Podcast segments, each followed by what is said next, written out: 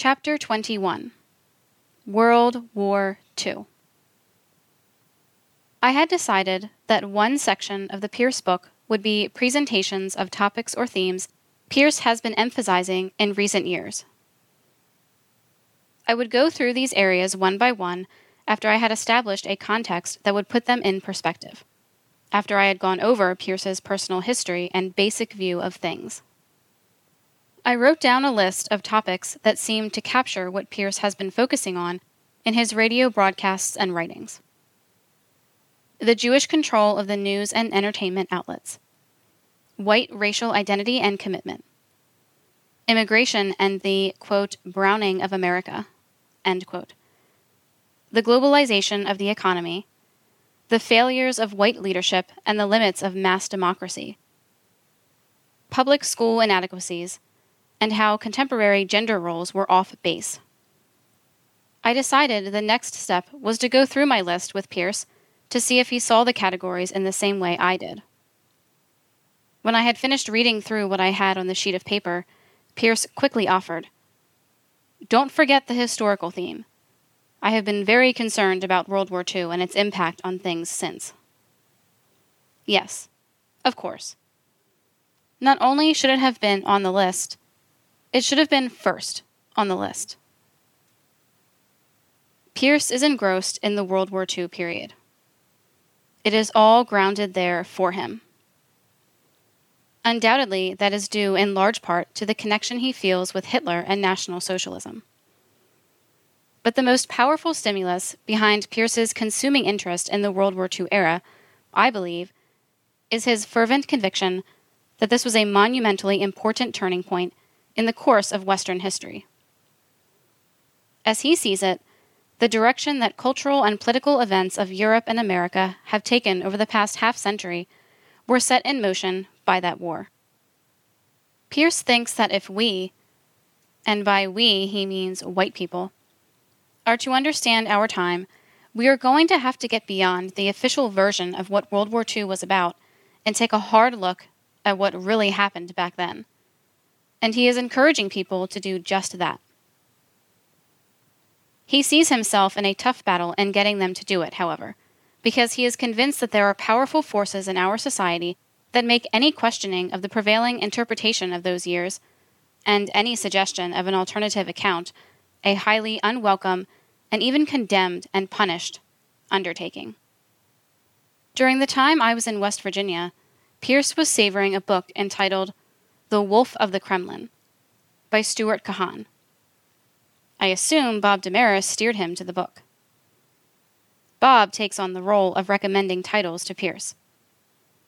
Pierce had mentioned The Wolf of the Kremlin to me several times, and it was readily apparent that he was having a great time with the book. It was about a right hand man of Soviet dictator Joseph Stalin by the name of Lazar Kaganovich. Kaganovich, Pierce told me, was the most powerful Jew in the Soviet Union from the late 1920s through the 30s.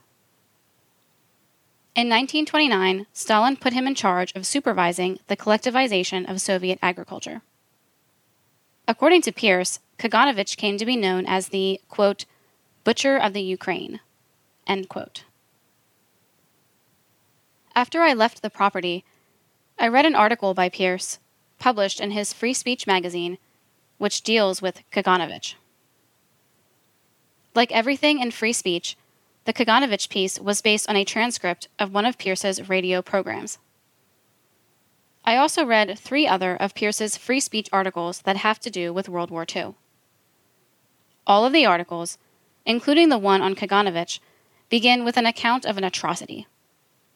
The first three by the Soviets, and the last by Moroccans who were fighting on the side of the Allies and then go from there to an explication of Pierce's conception of that period in history.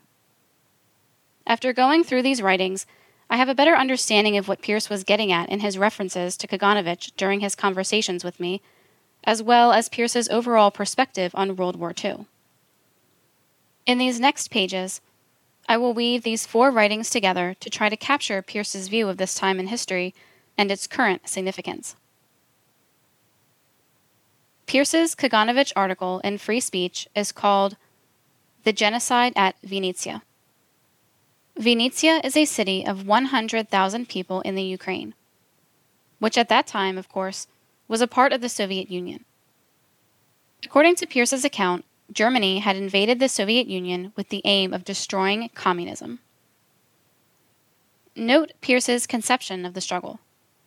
Germany was fighting communism. The German army had pushed far into the Soviet Union and had, in Pierce's words, quote, liberated all of the Ukraine from the communists. Pierce tells us that Ukrainian officials in Vinnytsia told the Germans when they arrived that five years earlier the NKVD, which Pierce describes as the Soviet secret police and a counterpart to our FBI, had executed a number of Ukrainian civilians, farmers and workers, and a few civil servants and priests. The Germans investigated these allegations and proceeded to dig up 9,439 corpses in mass graves in a nearby park and orchard. The bodies of the men had their hands tied behind their back. All of the victims had been shot in the back of the neck with a 22 caliber pistol. Pierce tells us that this was a trademark method and weapon of the NKVD. While the men were clothed, many of the young women were unclothed. The Germans estimated that in addition to the over 9,000 bodies they were able to find, there were another 3,000 buried in that vicinity that they didn't find. The relatives of the dead said that the individuals who had been arrested in those years weren't criminals in any conventional sense, but rather were charged with being, quote, enemies of the people, end quote, by the NKVD and imprisoned. As I read Pierce's account of the killings, I had questions about the method of killing. Would they shoot prisoners in the neck? Wouldn't they shoot them in the skull? I asked Pierce about that. The NKVD executioners, he replied, shot prisoners in the base of the skull, right at the top of the spine, so that the bullet would destroy the medulla oblongata, which is the most primitive part of the brain, controlling respiration and heartbeat. This caused certain and immediate death, whereas a shot higher into the head would damage the cerebrum which controls higher functions but might not kill the victim. Some writers describe the shot into the base of the skull as a neck shot, but it was really a shot into the lower part of the skull where the head is attached to the neck. Ukrainians, Pierce writes, possessed an independent and nationalistic spirit and wanted no part of the Soviet Union from the earliest days after the Bolsheviks came to power following the Russian Revolution in 1917. The Ukraine was the stronghold of kulaks, independent farmers and small landowners. The kulaks didn't take to collectivization of agriculture, and it was Kaganovich's job to break their spirit or eliminate them. One tactic in this overall strategy was a state induced famine. The NKVD and Red Army troops would go from farm to farm to confiscate crops and livestock. Pierce reports that the head of the NKVD during this period was a Jew by the name of Genrikh Yagoda. Pierce claims that there was a preponderance of Jews in the NKVD. Pierce puts the number of kulaks who died of starvation in 1934 and 1935 at 7 million. There was an NKVD prison in Vinnytsia. Its normal capacity was 2,000 inmates, but by 1937 and 1938, it was packed with 18,000 prisoners. Pierce describes a nightly activity at the prison. Quote, Throughout much of 1938, a few dozen prisoners were taken from the prison each night and driven to a nearby motor pool area. There, their hands were tied behind their backs and they were led, one at a time, a few hundred feet to a concrete slab in front of a garage. The slab was used for washing vehicles, and it had a drain at one side with an iron grating over it. Just as the prisoners reached the edge of the slab, they were shot in the back of the neck, so that when they fell into the concrete, their blood would run into the drain. This was what the NKVD men jokingly call mokry robota, wet work. and they had had plenty of experience at wet work. A truck parked next to the slab kept its engine racing so that the noise of the engine would cover the sound of the shots. While the next prisoner was being led up, a couple of NKVD men would throw the corpse of the previous prisoner into the truck. When the night's quota of victims had been murdered, the truck would drive off with its load of corpses to the fenced in park or to the nearby orchard, where new graves already were waiting. And this wet work went on night after night, month after month. End quote. Pierce then goes into why he thinks what happened so long ago in the Ukraine generally and in Vinnytsia specifically matters to us in our time. For one thing, these Ukrainians who were murdered were our people, our kinfolk, part of our race. That is importance enough. But beyond that, there is the fact that very few people know anything about these events. And the question becomes why don't they? We hear about what happened in Auschwitz all the time, but we never hear about what happened in Vinnytsia. Our attention is drawn to the Holocaust constantly, but rarely, if ever, is it drawn to what happened in the Ukraine. Why is that? Pierce answers his own question. It is because the people who control the flow of information in our society are Jews, and they disseminate what they care about and what serves their interests. To Jews, the Holocaust is important because Jews died there. And the genocide in the Ukraine is not important because Gentiles, non Jews, died there. It is to the Jews' advantage to keep, quote, rubbing our noses, end quote, in the Holocaust, because it makes us feel guilty. They want us to feel that we owe them something for letting this terrible thing happen to them. They are innocent and everybody else is in the wrong in one way or another. That is the image they want to project. The Jews don't want Vinnytsia to come up because they were the guilty ones there. The Jews have been able to paint themselves as the only victims in the war, says Pierce. It isn't going to help their cause to divide the attention and sympathy of the American public between Auschwitz and Vinnytsia, or between those who died in the Holocaust and the millions who perished in the genocide in the Ukraine. It isn't going to help them get billions of dollars every year for Israel from the United States. Military strikes against Iraq, Israel's number one antagonist in the Middle East, whenever they want them, or to expropriate money out of the Germans, the Swiss, and others for claimed wrongs done to Jews of past generations. If the Ukrainians controlled the news and entertainment networks in America says Pierce, you can bet that we would have all heard about what happened in Vinnytsia and what happened to the kulaks. But the Ukrainians aren't in control of the media. That is the point. The Ukrainians don't control television, and they don't dominate the publishing industry. They don't own the New York Times, the Washington Post, the Wall Street Journal, Time, Newsweek, or U.S. News and World Report and the Ukrainians don't control the motion picture industry. Steven Spielberg is not Ukrainian. We have been getting a falsified version of this time in our history, insists Pierce. It is critically important that we come to realize this and that we learn the truth about what happened back then. Because what occurred during the Second World War set the direction for what has happened since, including what is going on now in the Middle East. The fundamental reality is that our government allied with the Soviet government for the purpose of destroying Germany. The Soviet communists were presented to the American public as the good guys, and the Germans as the bad guys. We never heard about things like what happened in the Ukraine or in the Katyn Forest, another outrage committed by the Soviets, or any of the other atrocities against our people by the communists because that would have gotten in the way of the program of building up the Soviet communists as worthy allies, and setting us up to support and participate in the destruction of Germany. Pierce's mention of the Katyn Forest in his list of atrocities is a reference of what has become known as the Katyn Forest Massacre. The Katyn Forest is in western Russia. Pierce's version of what happened there sheds more light on his conception of the Second World War and its significance.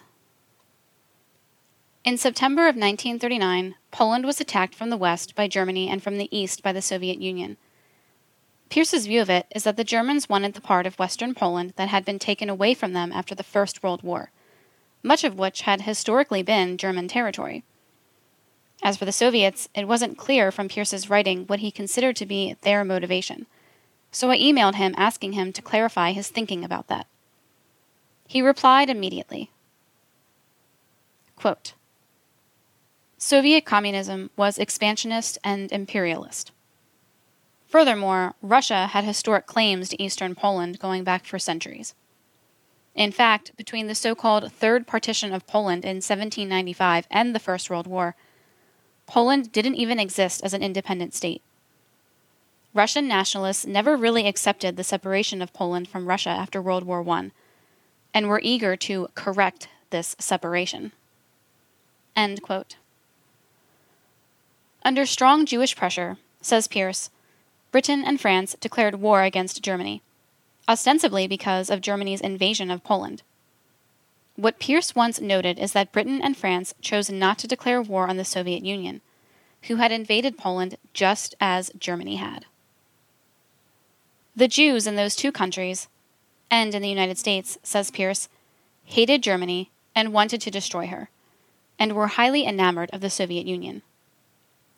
Why? Because Hitler was freeing Germany from Jewish influence. Again, note his choice of language. The Jews had a virtual monopoly on certain professions in Germany, and on the mass media, and had been distorting German culture. Hitler's government was weeding them out of the economic and academic life of the nation, and out of the arts. By 1939, two thirds of Germany's Jews had emigrated. In the Soviet Union, in contrast, the Jews were, quote, riding high, end quote, as commissars and party bosses. In the US and Western Europe at this time, the Jews held a, quote, death grip, end quote, on the mass media, and were very influential behind the scenes politically. And they did everything they could to promote a pro Soviet and anti German posture in these countries. In Pierce's version of the history of this time, Hitler very much wanted to avoid a war with Britain, France, and America, for whom he felt an affinity.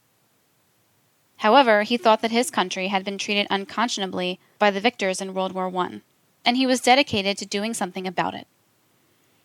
Hitler also hated communism and looked upon the Soviet communists as a threat to all of Europe, and he recognized their hostility to everything he represented and was trying to achieve.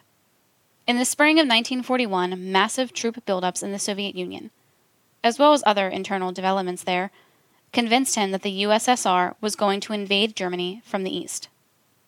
This circumstance, coupled with Hitler's general hostility to the Bolshevik regime in the Soviet Union, prompted him to make a preemptive strike. German troops smashed through Poland and continued on into the Ukraine and Russia. These events set the stage for the Katyn Forest episode.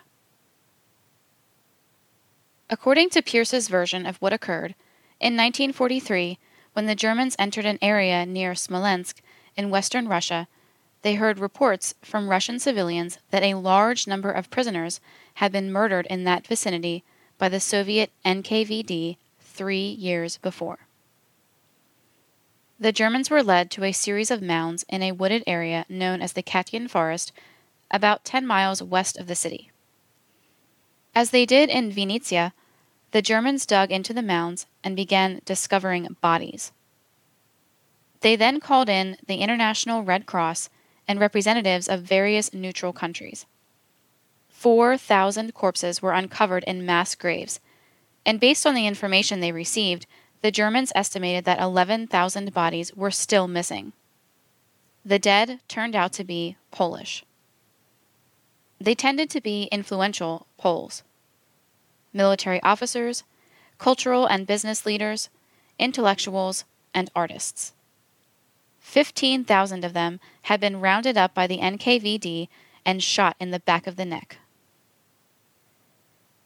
Was the Soviet Union condemned for that atrocity?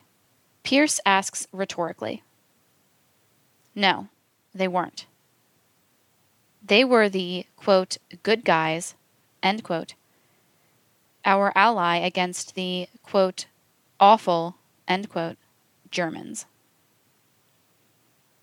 Unlike Vinnytsia, the American media did treat the Katyn Forest story some, but the spin put on it was that the Germans themselves were the ones who had perpetrated the massacre.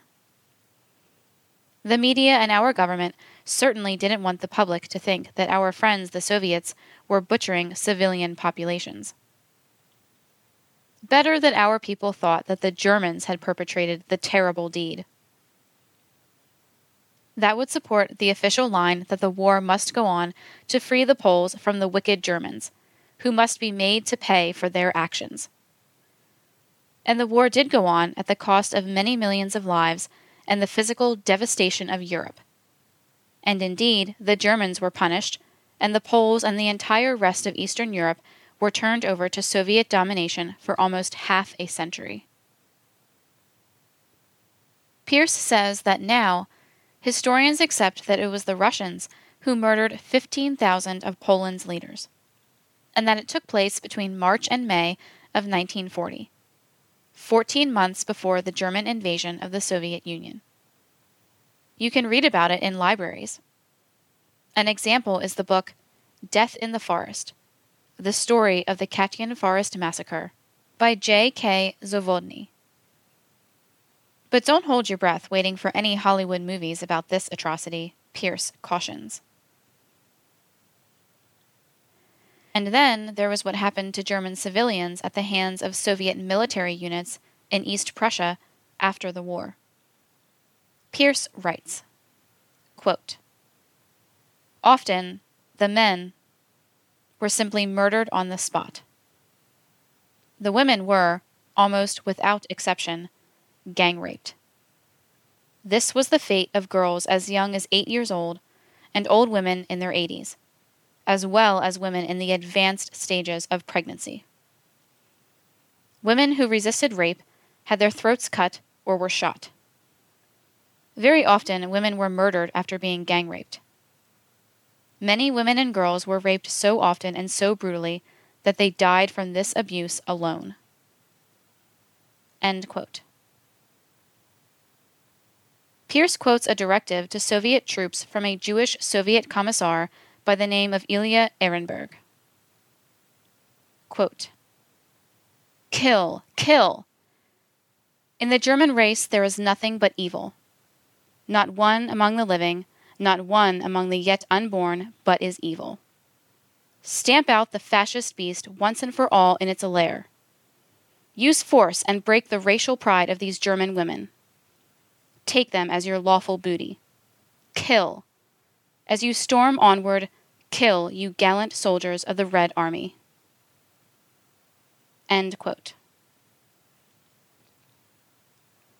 By no means were all Russian soldiers butchers and rapists, notes Pierce. For instance, there was a captain in the Red Army by the name of Alexander Solzhenitsyn, who was in Germany in 1945. Captain Solzhenitsyn wrote about a scene he witnessed in the town of Neidenburg. Quote, 22 Heringstrasse. It's not been burned, just looted, rifled. A moaning by the walls, half muffled. The mother's wounded, still alive. The little daughter's on the mattress, dead.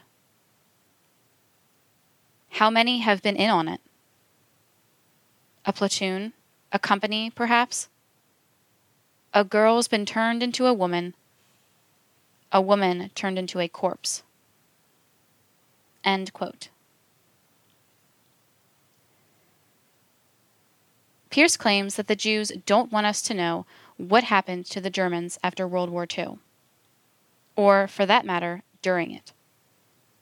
He gives as an example the firebombing by the Allies of the civilian German population in the city of Dresden. The Jews don't want us to see that the Germans were victims too. The Jews suffered, and the Germans didn't. that is what they want us to think.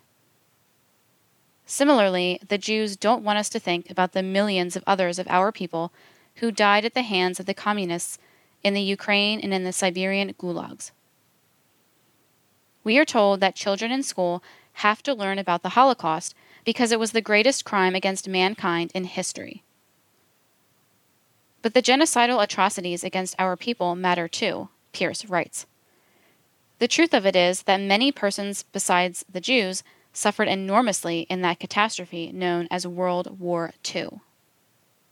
But for the lies we were told, says Pierce, we would have never allowed ourselves to become involved in the war in Europe, even with the Japanese attack on Pearl Harbor. If the information we received had not been so controlled and so slanted, so biased, perhaps Eastern Europe wouldn't have wound up in the hands of the Soviets to be plundered for so long.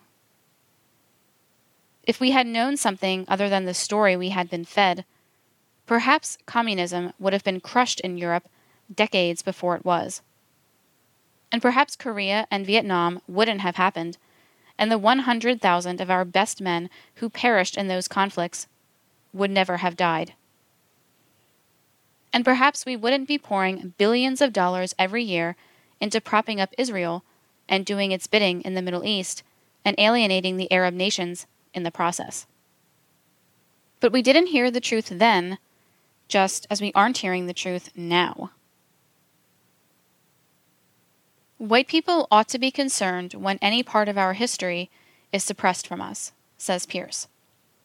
we ought to find out why it happened and how it happened.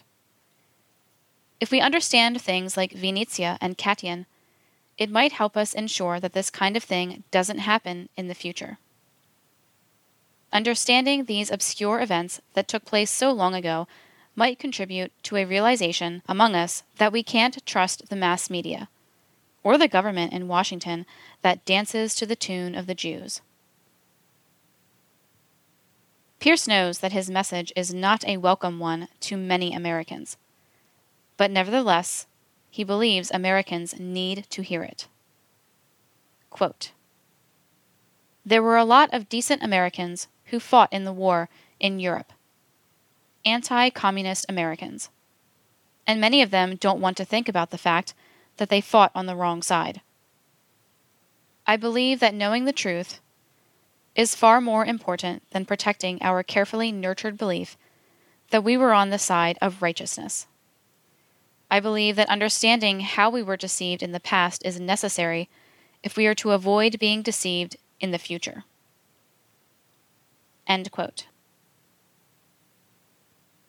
But while Americans need to hear this alternative perspective on the war, there are many, according to Pierce, who would keep them from hearing it. If he had written or said any of what he did in this article in Canada or Britain, it would have been labeled hate speech, and he would have been shut up immediately.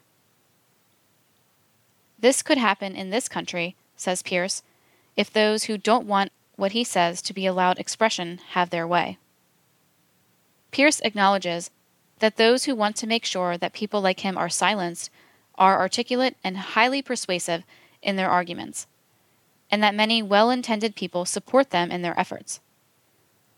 But see through what they are up to, implores Pierce, and don't let them get away with it. I mentioned to Bob DeMarais that World War II had come up in my conversations with Pierce. He reached over to a table next to his desk and picked up a book and handed it to me. Have you read this? he asked, it is about some women who opposed America's involvement in World War II. Why don't you take it with you? I thanked Bob and went on my way.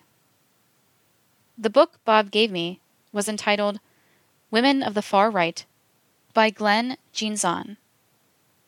The book tells the story of an organized women's movement in the 1930s and 40s that centered its efforts around opposing America's involvement in World War II. Jeansonne provides sketches of the women who led this movement and the organizations they created. It quickly came home to me that this was no minor phenomenon I was reading about. At its peak, the Confederation of Women's Groups that conducted this campaign against the Roosevelt administration and its supporters had a membership of 6 million members. I was staggered to read those numbers. I had always associated large scale anti war activity with Vietnam. My image of World War II, in contrast, was that of the good war that everybody, or just about everybody, supported. What I was learning in the Jeansonne book cut some holes in that picture I was carrying around in my head. Also, as I read along in the book, I was increasingly taken by the fact that I had never heard of any of these women. After I left West Virginia, I found out that I wasn't alone. I mentioned some of these women's names to several generally informed people, and they hadn't heard of them either. It appears that even though these women were well known in their day, they have been blotted out of mainstream history. They are not part of the story of this country that we have been told and that we share as a people. Reading the Jeansonne book raised the question for me of how that happened and it got me thinking about what difference it makes now that, for all practical purposes, these women never existed. Although the women depicted in the book saw themselves as champions of women, they stood out in stark contrast to today's feminists. One difference is that their reactionary politics is on the opposite side of the political spectrum from the vast majority of modern feminists, who tend to be on the left in varying degrees. These earlier women were highly nationalistic and patriotic.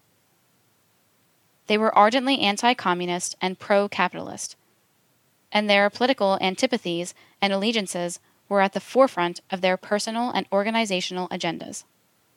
That is to say, they were more than advocates for women. As they saw it, gender issues were embedded in larger socio political concerns and needed to be confronted within this broader context. As well, their orientation was in the first instance maternal. They saw themselves as mothers.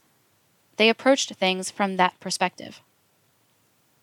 Only mothers, they believed, could save their sons from the slaughter in the war that was impending. Also, these women supported sexual abstinence before marriage, and they upheld the traditional nuclear family, which in their eyes included a strong and vital patriarchal presence. These women didn't set themselves off against men. Men, their husbands and sons, and other men, weren't them to these women. They were part of us. These women didn't paint men as oppressors or competitors or adversaries, or see them as needing to be held in check or reconditioned. Another difference, in contrast to feminism's coolness toward organized religion, these women tended to be avowed Christians. And while Jewish women have been disproportionately represented in today's women's movement, these earlier women were markedly anti Jewish in their attitudes. The first mothers' organization was formed in 1939, just after Germany invaded Poland, and Britain entered the war three mothers of draft age sons Frances Sherrill, Mary Sheldon, and Mary Ireland started a group called the National Legion of Mothers of America. The purpose of this new organization was to oppose the use of United States troops except for defending this country from attack. By the end of the first week, 10,000 women had joined up. One of the new recruits was quoted as saying, Quote, I have a 21 year old son, and I am going to fight for him. It was too much trouble to bring him into the world and bring him up all these years to have him fight the battles of foreign nations. End quote. By 1941, the NLMA claimed 4 million members. The most prominent woman to emerge on the far right during these years was Elizabeth Dilling. Dilling described herself as a, quote, super patriot, end quote, and said that the real threat in Europe to us wasn't fascism, but communism.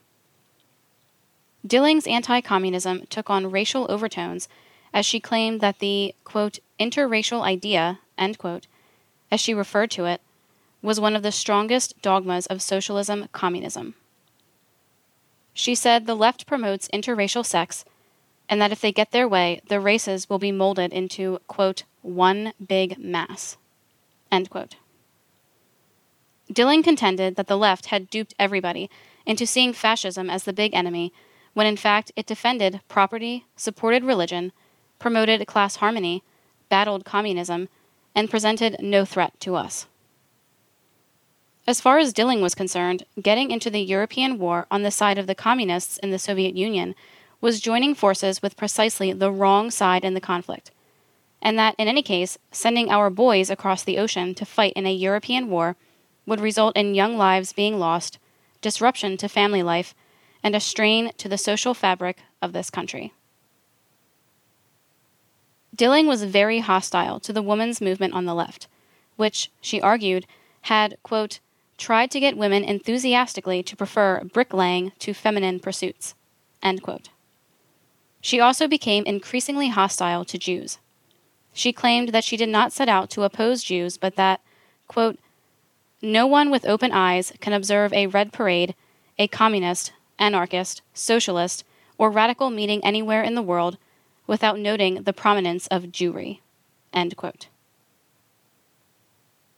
Referring to Emma Goldman, the leftist Jewish atheist, Dilling asked, quote, have women like me, who believed in beautiful Christian ideals, the right to sit in their rose shaded living rooms while the Emma Goldmans fill the platforms with their dirt and anti American ideas?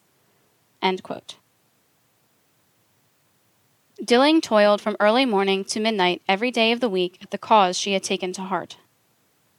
She wrote and toured the country tirelessly, and by 1939, audiences for her lectures and speeches had grown from hundreds to electrified thousands. In opposition to the Lend Lease Act, legislation which provided American arms to the British and, in her eyes, paved the way to sending our boys to die in Europe, Dilling led a parade down Pennsylvania Avenue in Washington. Women marched in twos and carried banners that said, quote, Kill Bill 1776. Not our boys. End quote. Author's note. The Lend Lease Act. A mass rally followed the march. Among Dilling's other activities, in opposition to the war that she was sure was coming, she organized a demonstration of 25 women outside of the office of a senator who was reputed to want the war. When the women sat down and refused to leave, Dilling and one other woman were arrested and the others ejected from the corridor. Dilling was later convicted of disorderly conduct for the incident. While World War II was in process, Dilling was given to say things like, quote, Any professed servant of Christ who could aid the church burning, clergy murdering, God hating Soviet regime belongs either in the ranks of the blind leaders of the blind or in the ancient and dishonorable order of Judas. This sort of thing got her arrested and brought to trial for violating the Sedition and Smith Acts namely undermining the morale of the armed forces in wartime. The case was eventually dismissed, but it did serve the purpose of putting a crimp in Dilling's activities by tying up her time and draining her financial resources as she had to come up with legal fees and the other costs of a trial far from home. After the war, Dilling kept on going, crusading against communism, racial integration, the income tax, and the growing power of the federal government until her death in 1969. Catherine Curtis was another prominent woman on the extreme right during these years. Curtis was considered to be the most effective organizer among women of her ideological stripe, and she became the leader of the coalition that included the National Legion of Mothers of America. Curtis argued that getting into a war would involve mothers turning their sons over to the government and would negate their work of nurturing their boys from cradle to the grave. She shared with the others in this movement an antipathy toward Jews, whom she saw as dominating banking, politics, and the entertainment industry to the detriment of the rest of the country. In 1935, Curtis founded the Women Investors of America. This organization tied rightist ideology to the achievement of women's rights, and sponsored talks by Curtis and others on financial matters. Curtis looked upon the development of women's financial capabilities not as a way for women to achieve independence of men or family, but rather as a means of guarding and augmenting the family pocketbook. She also thought that women's financial expertise could guard the nation's pocketbook as well, and thus serve as a buffer against communism. And there was Lyrl Clark Van Hyning. By the early 1940s, Van Hyning's organization, We the Mothers of America, had 150,000 members nationwide. Its male auxiliary was called We the Fathers of America. Van Hyning reflected the anti Semitism characteristic of this group of women as she blamed Jewish international bankers for getting the United States into the war and circulated a recall petition against members of Congress she said were responsible for doing their bidding. Van Hyning strongly opposed the Normandy invasion in 1944, an event that has been brought back to the nation's attention in recent years by Steven Spielberg's film Saving Private Ryan. A few weeks before the invasion, Van Hyning said, quote, Those boys who will be forced to throw their young flesh against that impregnable wall of steel are the same babies mothers cherished and comforted and brought to manhood. Mother's kiss healed all hurts of childhood. But on invasion day, no kiss can heal the terrible hurts, and mother won't be there. Mothers have betrayed their sons to the butchers. Reading this passage, a contrasting image to Van Hyning's stridency and defiance came to my mind. The Iowa mother in the Spielberg film, who lay crumpled on the floor at the feet of military personnel who had just informed her that three of her sons had been killed in the war. Modern feminists have nothing good to say about women like Dilling, Curtis, and Van Hyning. To them, it is virtually inconceivable that women would presume to link right wing ideology and political activity with the promotion of women's rights. When they speak of these kinds of women at all, they paint them as dupes of males and betrayers of the true interests of women. Gerda Lerner has stated that these sorts of women have internalized the idea of their inferiority, and that this has led them to participate in their own subordination. Hester Eisenstein says that they have been brainwashed to believe that they need men to protect them. A third contemporary feminist, Andrea Dworkin, calls them reprehensible. But there is still the overwhelming reality of the Holocaust. Apart from anything else, didn't that horror make any view other than the war as a victory of good over evil beside the point? I needed to hear what Pierce would say about this. Most people who hear your criticism of our involvement in World War II, or your condemnation to the Jews, will very quickly dismiss you with a reference to the Holocaust. Of course, that is why we were in Europe, to put an end to the Holocaust. I just read Alan Dershowitz's book, Chutzpah, and he labels a bigot anyone who denies the accepted version of six million Jews being killed and the use of gas chambers as means of extermination. What is your perception of the Holocaust? Before I began reading a lot of history when I was on the faculty at Oregon State University, Pierce answered me. I had a generally sympathetic attitude toward Jews. I had accepted the Hollywood propaganda line that the Nazis were terrible creatures who took all these sensitive, violin playing, philosophizing, poetizing, harmless people and brutalized and killed them. Six million of them. But then I started reading some books that weren't on the approved reading list. One of the books, as I remember, was put out by a Catholic social agency in Germany or Austria, and it was about the atrocities committed against German civilians after the war. I think it was called The Tragedy of Silesia. Author's Note I later found the book, edited by Johannes Kaps and published in Munich in 1952. The book was written by priests and has first person eyewitness accounts of what happened to Germans after the war. Horrible stuff. Whole families being raped and their throats cut, children tortured to death by drunken Red Army soldiers, that kind of thing, on a massive scale. It hit me that I hadn't been exposed to that kind of information before, and it led me to read other things. I came away from this with a much broader perspective on atrocity and genocide during this period of the 1940s than I had had before. I remember a photograph in Life magazine of a 15 year old girl who had just been gang raped by a group of Poles on a train bearing German expellees from the Eastern Territories. I have that photograph in my files to this day because it so struck me when I saw it and read the caption under it. It turns out that hundreds of thousands of German girls were raped. Why, I wondered, when all these terrible things happen, do we only hear about what happened to the Jews? I had never heard of what happened to the Germans until I dug material out of the back shelves of libraries. It certainly wasn't on television. Schools weren't talking about it in history classes. The answer I came to in response to my own question is that we don't hear about what happened to the Germans because the Jews don't want us to.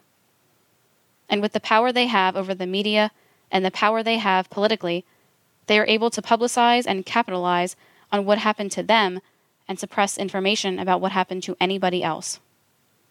The result is that they have a monopoly on victim status, and that is a good card to have in your hand.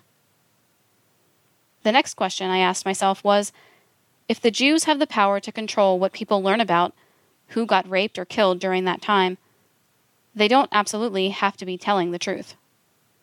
Who is going to challenge them? So I began looking into the details of the Holocaust. Of course, it is a lifetime job to try to get at the bottom of that situation and figure out exactly what happened. But I did find what I took to be credible evidence that some of the Holocaust stories were simple lies. I came to the conclusion that the Holocaust story isn't wholly true. So then the big question is what parts are true and what parts aren't? And the only way to get at that is to deal with it piece by piece. You have to take a particular claim. I saw them gas 10,000 Jews on March 19th, or whatever, and look at the evidence. Could this have happened? Did it happen? And if it didn't happen as the story had it, what did happen? Each one of these is a full fledged project for some historian or graduate student. I learned about enough things that had been falsified, exaggerated, or distorted that I became what Mr. Dershowitz would call a Holocaust denier. Actually, I think that is a deliberate misnomer, because I don't deny that Jews were killed. The Germans wanted to get rid of the Jews. They started by forcing them to emigrate as soon as Hitler became chancellor by passing various exclusionary laws that cut Jews out of one sector of German life after another. Jews couldn't publish newspapers except ones for their fellow Jews. They couldn't teach in regular schools, only in Jewish schools. Jewish attorneys could only have practices serving their fellow Jews. The result was that, before the war started, two thirds of German Jews had left the country. And that was really Hitler's aim. He may have had a secret desire to cut a few Jewish throats, but his main goal was to get them out of Germany and off the Germans' backs so that Germans could do things their own way. And then, of course, the war came along, and a lot of Jews did end up in concentration camps. And some Jews were executed, particularly in the East. And many Jews died of typhus and malnutrition. I have personally talked to Germans who participated in shootings of Jews in the East. And these included mass shootings, often done in reprisal for something that had occurred. Germans would put Jews into ghettos in Polish, Russian, and Ukrainian areas. Jewish partisans would kill a German soldier or something, and a hundred Jews would be rounded up and shot. But never once did I talk to a German who knew anything about gas chambers as execution devices and these were people that I am certain trusted me and talked frankly with me. So I am not a denier in the way I would define a Holocaust denier. But I do not believe the Holocaust in its official version. And it is clear to me that this official version is very important to the Jews, and it is not because of justice. It is because they can exploit the victim status it grants them because of the guilt it generates in the rest of us. Oh, we let this happen to these poor people. How can we compensate them? It would be unfair to criticize them for anything they do because they have suffered so much. We have to give the Jews anything they want. This has been drilled into our people, and Jews take advantage of it. I can understand why they get frantic if anybody dares to say, Hey, did this really happen the way you describe? They shout, He's a denier. He must be punished. He must apologize. Is there anything that leads you to believe that there was a policy of extermination? There was a conference in 1942, I think it was, attended by Eichmann and others, where it is said it was decided. I presume that most of what took place on the German side during the war, except for perhaps the very last days, was based on policy. The Germans had the best disciplined army, and they were not inclined to do things unless they had a policy. Let's say that in the event of German soldiers being killed by partisans, you may or must or should take so many Jews from the ghetto and have them dig a trench outside of town and then shoot them. The British historian David Irving has said that there is no evidence that there was any policy for the general extermination of the Jews. That makes sense to me because, while we don't hear about it, there were a lot of Jews that lived in Germany throughout the war, and everybody knew they were Jews, and yet nobody bothered them. If there were a policy of general extermination, those would be the ones who would have been rounded up first, and they weren't at all. I haven't seen any credible evidence to support the Auschwitz picture Steven Spielberg has painted. The gas chambers we know about were delousing chambers. They were used for sanitation purposes. The crematoria of the sort that were at Auschwitz were also found at every other prison or work camp, and nobody is contending that gassings were going on in all these other places. People died in these places, and corpses were cremated.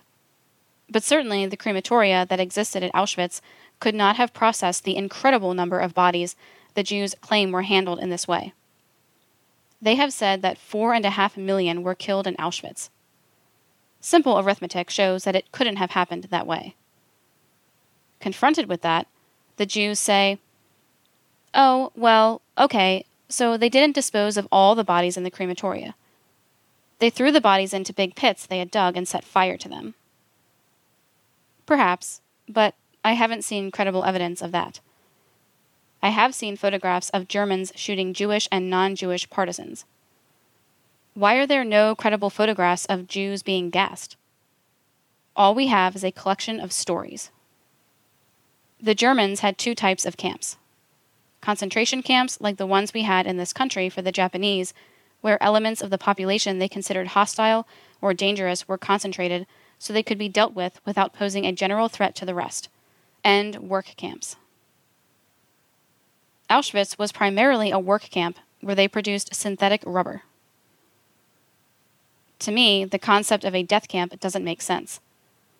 If extermination were in fact the policy, and I were in charge of implementing it, I don't think I would go to all the effort to send them by rail from one part of Poland all the way to another part and put them in a camp to gas them. I wouldn't bother to build barracks and other facilities.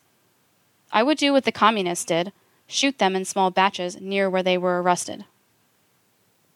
My belief is that the Jews not only greatly exaggerated their losses, but they embellished the details to make them more dramatic, memorable, and shocking.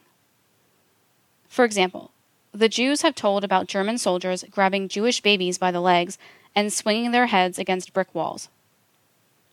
I don't believe it. The German soldiers simply didn't act that way to any extent at all. That is just not the kind of people they were. And certainly nothing like this happened as a matter of policy. I can imagine a rare instance where a drunken German soldier, separated from his unit and angry about the bombing of German cities, might commit an individual atrocity. But beyond that, it doesn't fit. It is an invention to horrify Gentiles and make them think, Oh, those poor Jews and those terrible Germans. How can we ever compensate for this awful thing that has happened? There are these stories about Jews getting off the train at Auschwitz and a German officer walks up and down the line and says, You, you, and you, go over there, to be gassed. And in some cases, knocks them down on the platform and pours gasoline on them and sets them on fire.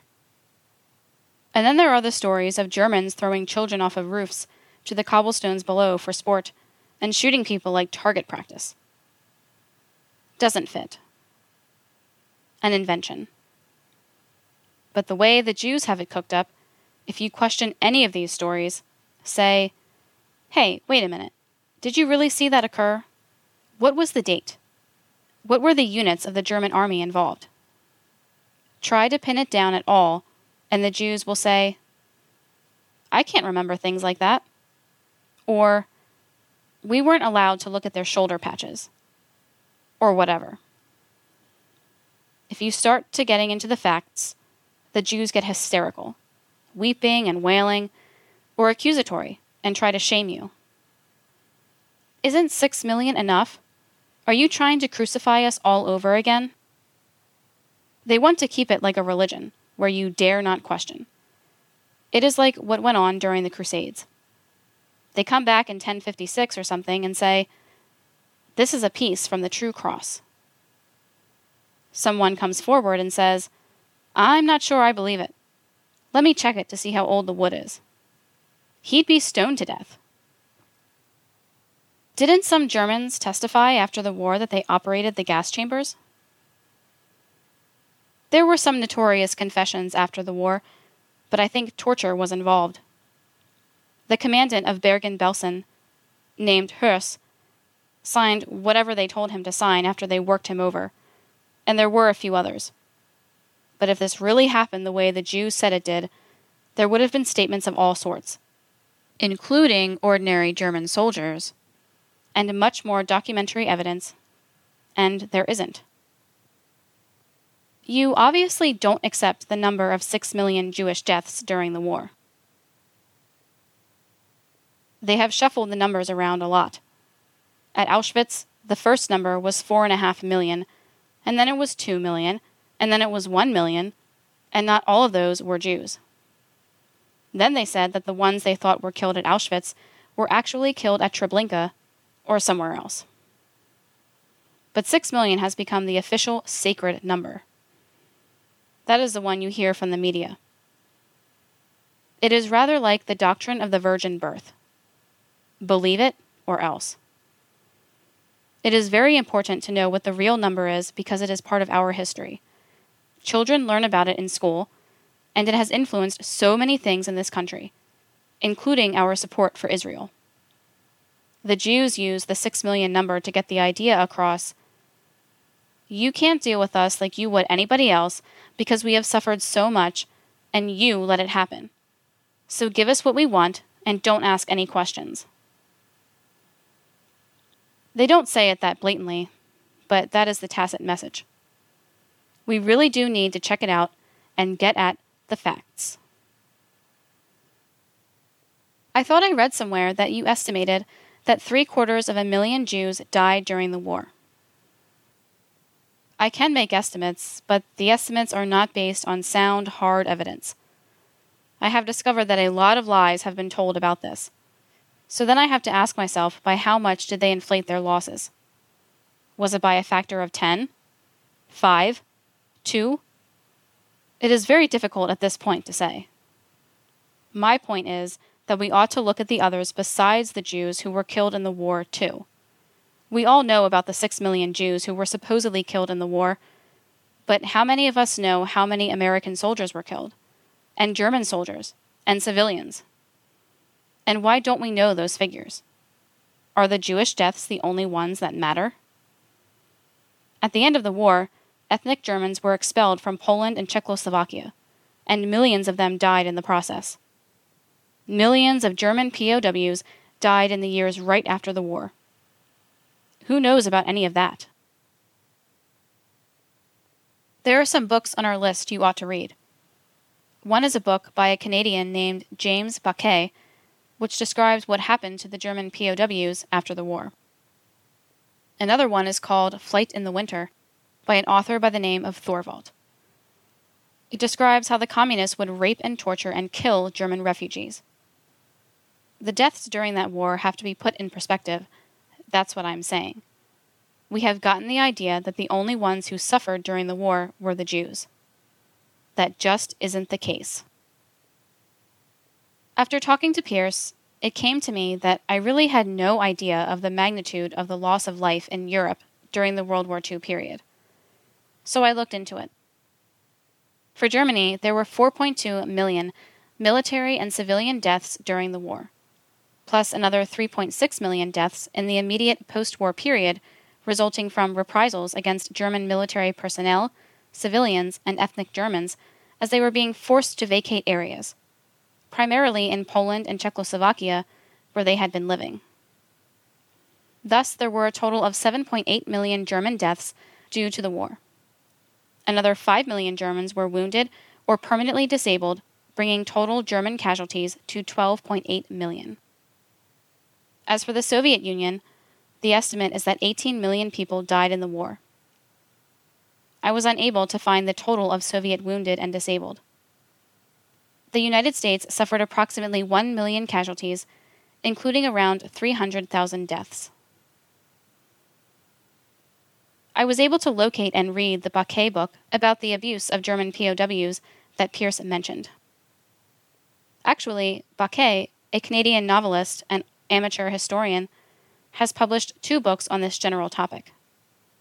The first, Other Losses, was published in Toronto back in 1989, and the second, Crimes and Mercies, was published in London in 1997.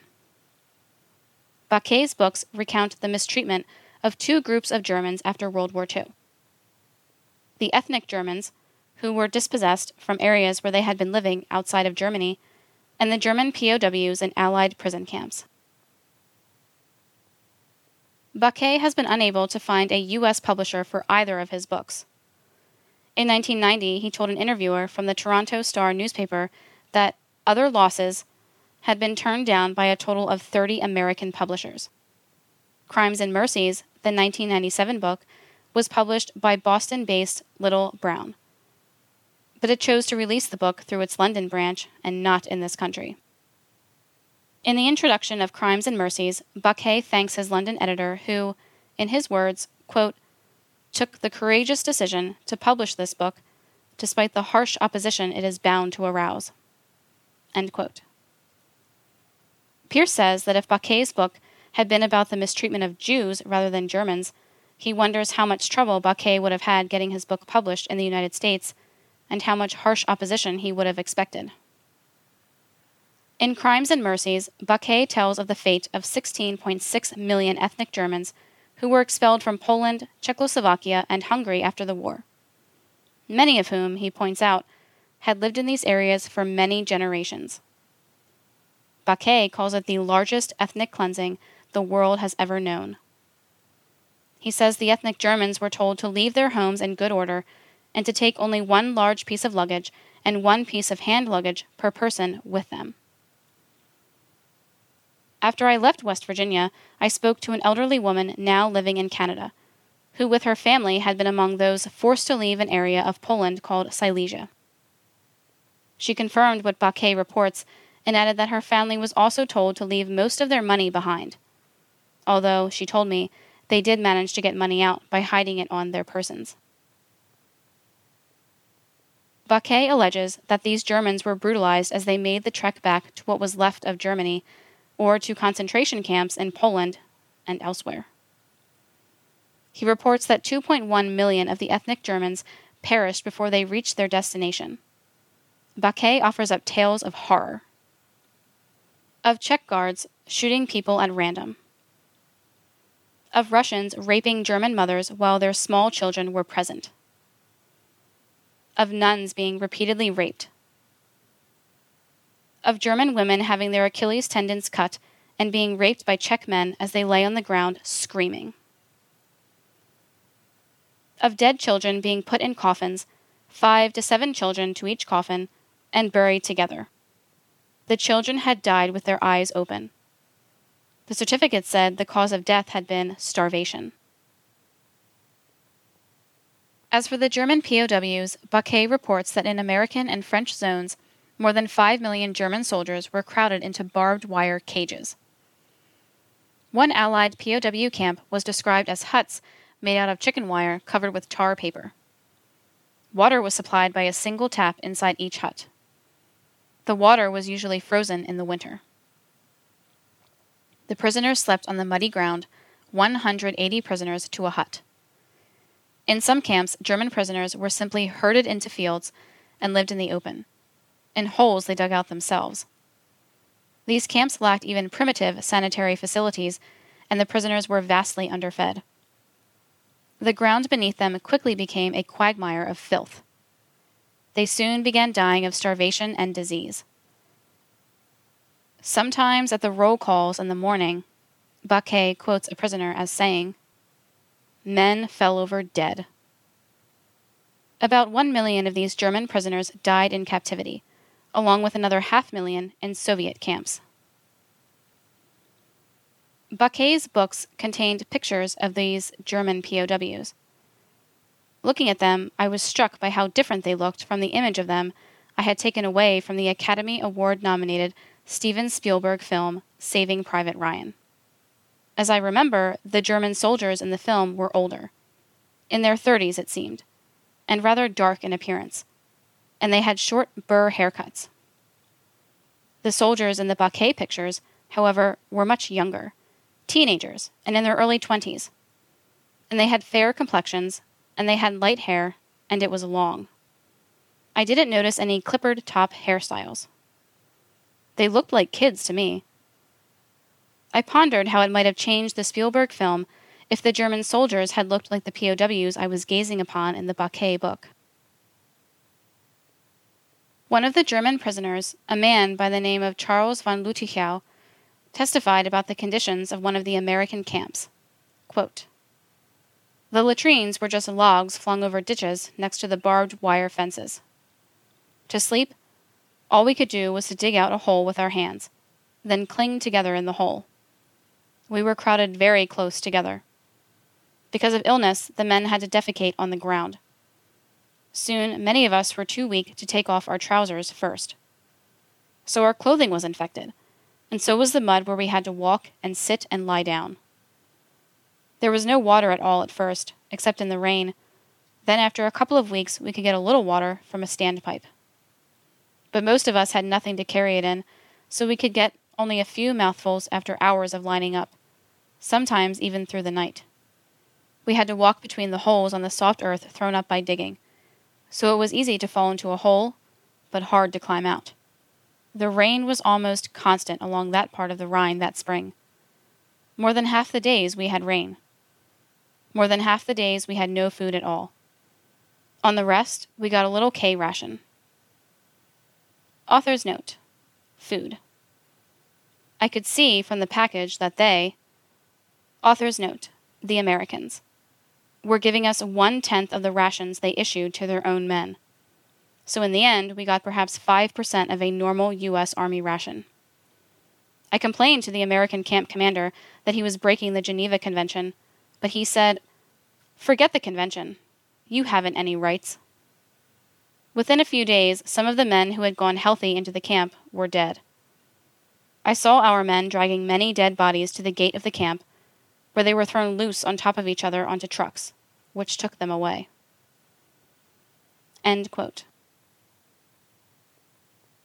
Among other illustrations Bacque offers of American abuse of German POWs are these. On General Eisenhower's initiative, the American prisoner of war camps were kept far below the standards set by the Geneva Convention. Japanese General Masaharu Hom was shot for maintaining camps in these conditions. At a place called Andernach, German prisoners were trying to nourish themselves on grass. An American college professor reports he saw bodies being taken out of there, quote, by the truckload. End quote. Prisoner Hans Scharf testified that a German woman and her two children came to an American guard in one of the camps carrying a wine bottle. She asked the guard to give the bottle to her husband, who was just inside the wire. The guard took the wine, upended the bottle in his own mouth, threw it to the ground, and killed the woman's husband with five shots. William Kreuznach, a Canadian, reported guards at night would shoot machine guns at random into the camp, apparently for sport. One guard at this camp wrote in his diary, quote, Wild shooting in the night. Absolute fireworks. It must be the supposed peace. Next morning, 40 dead as victims of the fireworks. In our cage alone, many wounded. In one of the American camps, there were 18,100 deaths in a 10 week period. That was a rate of 43% of the prisoners a year. In March of 1946, in a French camp, deaths peaked at 25% in one month.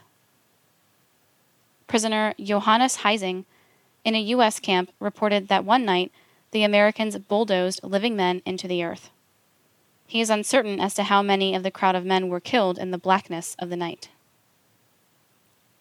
In 1996, a mass grave was discovered near an American POW camp. An expert concluded that the bodies were dead prisoners from the American camps, ages 19 to 23. A U.S. Army ration book smuggled out by an ex prisoner shows that these captives were given 600 to 850 calories per day. The prisoners had starved. In Dobbs Ferry, New York, Martin Brech, a retired Unitarian minister, says, quote, I still experience flashbacks. Starving prisoners eating grass, and thirsty men bursting through barbed wire and dashing amid gunfire toward a nearby river. End quote. Bacque concludes quote, The struggle has been presented to us as their evil against our good. But as Solzhenitsyn wrote, the line dividing good and evil cuts through the heart of every human being. End quote. I was able to find the other book Pierce had mentioned, Flight in the Winter. It took some doing to get hold of it, since this book, as was also true of the Bacque books, was never published in this country and not readily available. As with the Bacque books, I had to go through an interlibrary loan process to obtain Flight in the Winter, and that took some time and effort. Flight in the Winter was written by Jürgen Thorwald and was published in London back in 1953. It tells of the events on the Eastern Front in Europe during the last days of World War II. I could see why Pierce referred me to the book. Some of the depictions of the suffering of civilians were graphic and jarring. For example, included in the book is an account of the effect of the British and American air raid on the German city of Dresden on February 13, 1945. Quote, the first wave of heavy British bombers approached between 9 and 10 o'clock at night from the direction of Holland. Between 10:09 and 10:35 p.m., they dropped approximately 3,000 high explosive bombs and 400,000 incendiaries on the totally unprepared city. The bombing was well planned. The countless incendiary bombs set large sectors of the city on fire, particularly the old quarters. A fierce reddish yellow glow shone on the departing planes. At 1:22 a.m., the next wave of planes arrived over the city and dropped approximately 5,000 incendiaries. This second wave, guided by the blaze of the burning areas, had only to drop its load into the dark spots to complete the destruction. Their bombs fell into the crowds that had escaped from the already flaming parts of the town. Collapsing buildings, particularly along the east west axis that once ran through the entire city, barred the streets and cut off their escape. Tens of thousands burned to death or suffocated. A firestorm arose with a suction so powerful that it dragged grown people irresistibly into the flames. A third raid about noon rounded out the results of the preceding attacks. It released 2,000 high explosives and 50,000 incendiaries on a city that was already in ruins. Most of the corpses in this city were naked. The firestorm had ripped their clothes off. They were red, puffed up by the heat. The railway station was a scene of havoc. In its basement, 2,000 dead could still be counted. They had suffocated and now floated in the water that had burst from broken mains and flooded the station. In the cemeteries around the town, excavating machinery was put to work to dig graves into which 18,000 dead were laid. 6,000 others, some of them parts only, were cremated on a grate that had been constructed in a roped off section of the center of the town. Soon the count was kept only by the number of heads found. 65% of those who were found could not be identified. By April 1st, another 29,000 victims had been removed, but 10 to 15,000 more were estimated to be still buried under the rubble. Thorwald also tells of what happened to German soldiers and civilians in the streets of Prague one day, at the end of the war, at the hands of a crowd. He calls it, quote, a day as evil as any known in history. The Germans had been herded into a courtyard.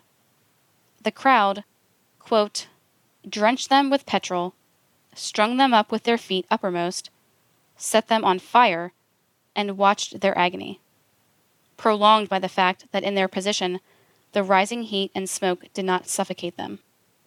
They tied German men and women together with barbed wire, shot into the bundles, and rolled them down into the Moldau River.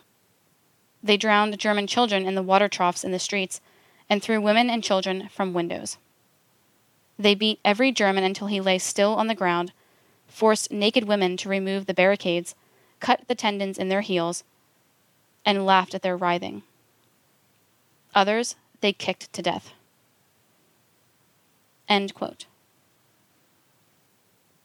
That evening, Thorwald writes, a pastor and some elderly peasants stood on the banks of the river downstream from where these events took place. The river brought bundles tied with barbed wire and corpses that had lost their tongues, their eyes, and their breasts. It also brought a wooden bed, floating like a raft, to which a family, parents and children, had been nailed with long spikes. Those on the shore were able to bring the bed to them and began pulling the spikes out of the children's hands. You've been listening to our continuing audiobook series based on the biography of white nationalist William Pierce. Be with us next time when we'll present another chapter of The Fame of a Dead Man's Deeds by Robert S. Griffin.